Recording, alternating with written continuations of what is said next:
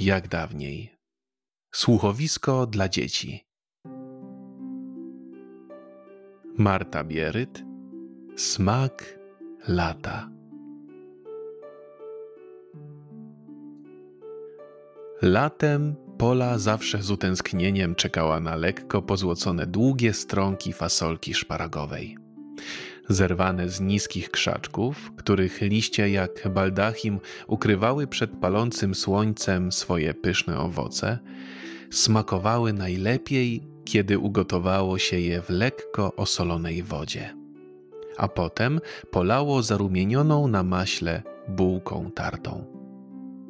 Z niecierpliwością śledziła ruchy babci, która wykładała przysmak na talerze. Czy dla mnie wystarczy? Zadawała sobie z dziecinną naiwnością pytanie. Pola oczywiście była przekonana, że babcia zerwała tyle, żeby każdy mógł się najeść. A jednak niepokój w młodym, energicznym i wiecznie głodnym ciałku nie chciał zniknąć. Babcia natomiast doskonale zdawała sobie sprawę, że wnuczka uwielbia to danie i delikatnie droczyła się z nią, nakładając fasolę, niby dla Poli na deserowy talerzyk. Okazywało się zawsze, że największa porcja jest dla niej, a ta najmniejsza dla wiecznie zajętej czymś babci.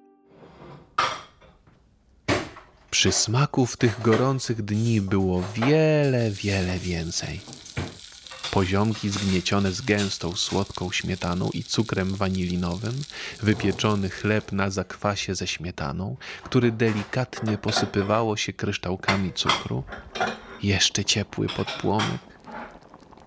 Najbardziej jednak Pola zafascynowana była smakiem zbieranego w lipcu miodu. Bzz, bzz, bzz krążyły nad głową i blisko rąk dziadka zaniepokojone pszczoły. Pola z daleka obserwowała delikatne i wolne ruchy starszego człowieka. Lekko pochylony, w białym kombinezonie i w kapeluszu pszczelarskim, wydobywał z pomalowanych na błękit lipowych uli złociste plastry. Fukał co jakiś czas podkurzaczem, z którego wydobywał się przyjemny zapach spróchniałego drzewa. Pola nie miała tyle odwagi, żeby podchodzić bliżej szumiącej pasieki. Kiedyś została urządlona przez pszczołę i bardzo dobrze zapamiętała ten ból. Słyszała cichutkie dźwięki wysyłane przez setki skrzydełek malutkich stworzeń i nie zazdrościła dziadkowi tego zadania.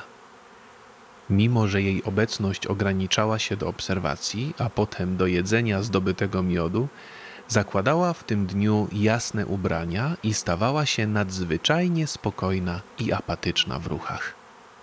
Dziadek wyjaśnił jej kiedyś, że pszczoła urządli tylko wtedy, kiedy zostanie do tego sprowokowana, a że nie lubi ciemnych i kontrastowo ubarwionych obiektów, jak to określił, trzeba ten fakt uszanować, kiedy mieszka się w pobliżu pasieki.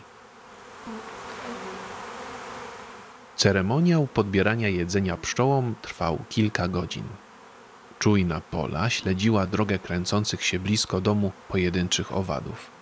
Nazywała je zwiadowcami. Reszta, która należała do ścisłej straży, zajmowała się dziadkiem i nie pozwalała tak łatwo dostać się do najcenniejszej rzeczy w ulu. Dziadek nie używał rękawic przy pracy z pszczołami. Dlatego jego dłonie były lekko popuchnięte od urządleń i kiedy wnuczka współczuła mu z tego powodu, uspokajał ją, że on tego prawie nie czuje. Polciu, to zdrowe. W tym wieku i przy moich chorobach to nawet wskazane, zapewniał z uśmiechem. Dziewczynka wiedziała, że kiedy ktoś jest uczulony, musi bardzo wystrzegać się pszczół. Lepiej wtedy nie wchodzić między nie, bo urządlenie mogłoby skończyć się tragicznie. Nie rozumiała jednocześnie tego, dlaczego te stworzonka nie mogą podzielić się tym, co mają dobrowolnie i walczą tak zaciekle. nawet za cenę swojego życia, bo przecież kiedy atakują intruza, pozbywają się żądła i giną. Hmm, taka ich natura. Bronią miodu i swojej królowej, tłumaczył dziadek. Jak dla każdej dziewczynki, słowo królowa było tym, które pobudzało wyobraźnię. Rysowała ją czasami w swoim brulionie w taki sposób, jak często przedstawiana jest w bajkach. Wyglądała naprawdę dostojnie, ubrana w gronostajowy płaszcz, dzierżąca w małej pszczelej łapce lśniące berło, ze złocistą koroną na głowie, ponad którą wystawały cieniutkie czułki. Nie jest łatwo zobaczyć królową pszczół na żywo, ponieważ praktycznie nie rusza się z ula.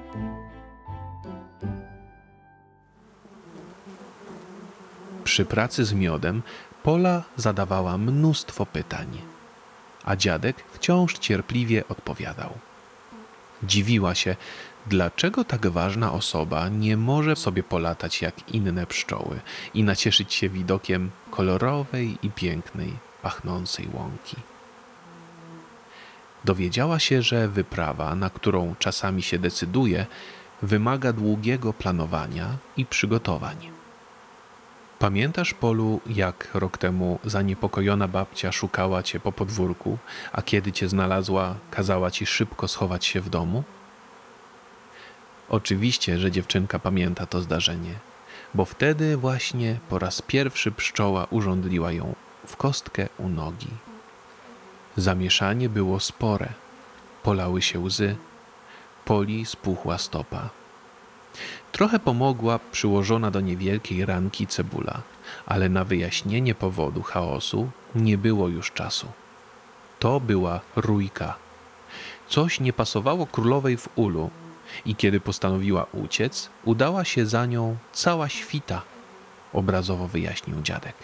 Szukała po prostu innego miejsca do złożenia jajeczek. I dopóki robotnice wywiadowczynie nie zasygnalizowały jej, że znalazły lepszy dom, dopóty cały ul pszczół siedział na gałęzi naszej starej jabłonki. Wiesz, co ci powiem?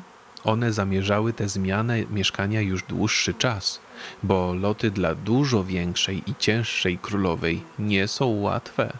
Dlatego też musiała być przez kilka tygodni na diecie i na ćwiczeniach.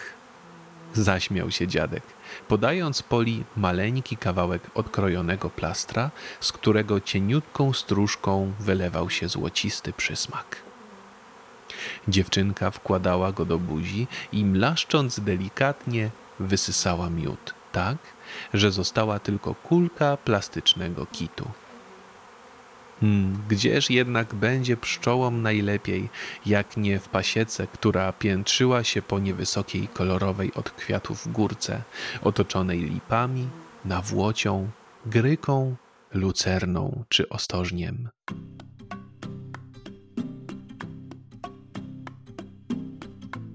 Dziadek nie używał przy swoim ogródku żadnych oprysków. Było to widać na nieidealnie kształtnych pomidorach, powykrzywianych, mniej dorodnych marchewkach czy rzodkiewkach. Można było za to pochłaniać malutkie warzywa niemalże prosto z rabatek. Jeśli nie widziała tego babcia, która miała bzika na punkcie czystości. Umyj przed jedzeniem, zawsze upominała Pole, kiedy widziała, jak zabiera się za pałaszowanie ledwo przetartego o podkoszulek blado-czerwonego pomidorka. A co mogło dotrzeć do małej szklarynki dziadka, w której pieły się po cienkich linkach gałązki niewielkich krzaczków, jak tylko letnie słońce, hałaśliwe pszczoły i metalowa konewka dziadka. Dziadek w trosce o swoje owady używał do wzmocnienia roślin tylko kompostu, a babcia dbała o to, żeby przy domu nie zabrakło pełnych nektaru kwiatów. Ten starszy człowiek krył w swojej pasiece wiele ciekawostek, o których Pola dowiadywała się przypadkowo. Jedną z nich był tak zwany Dunajcowy Brzeżek. Otóż blisko uli, niedaleko dzikiej śliwy, postawiona była biała plastikowa skrzynka wysypana granitowym, szarym kamyczkiem, który tworzył lekkie wzniesienie w kącie tego pojemnika. Latało nad nią zawsze mnóstwo owadów, dlatego pola nie podchodziła nigdy za blisko. Dopiero wieczorem udawało się zbadać ten tajemniczy element.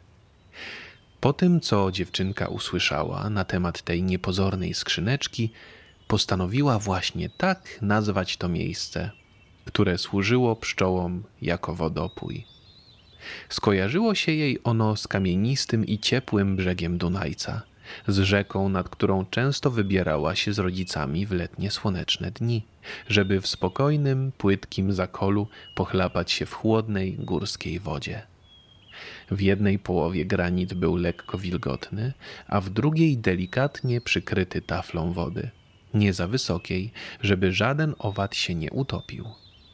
Tam natomiast, gdzie kamień wysypany był wyżej, spokojnie na krótko pszczoły przysiadały, żeby ogrzać się ciepłem nagrzanego wzniesienia. Pszczoły miały swoją stołówkę, kawałek plaży, ekologiczne domki, a dziadek święty spokój, bo wiedział, że nie będą odlatywały daleko na łąki czy pola, które mogą być pryskane. Nie będą też piły z rzeki lub kałuż, w których mogą znajdować się pestycydy lub inne nieczystości, dzięki czemu będą zdrowe i silne. Część powyjmowanych ramek leżała na kuchennym stole, reszta w dolnym pokładzie ula pozostała nieruszona, ponieważ jest pożywieniem dla zastępu młodych pszczół, które za kilka miesięcy zostaną wcielone do przynoszącej pożytek człowiekowi i samym owadom pracy. Dziadek zabrał się do odsklepiania wydobytych plastrów. Po chwili słychać było odgłosy szumu wirówki i z kanalika na dole urządzenia polała się wreszcie stróżka bursztynowego płynu, która leniwie spływała do podstawionej miski.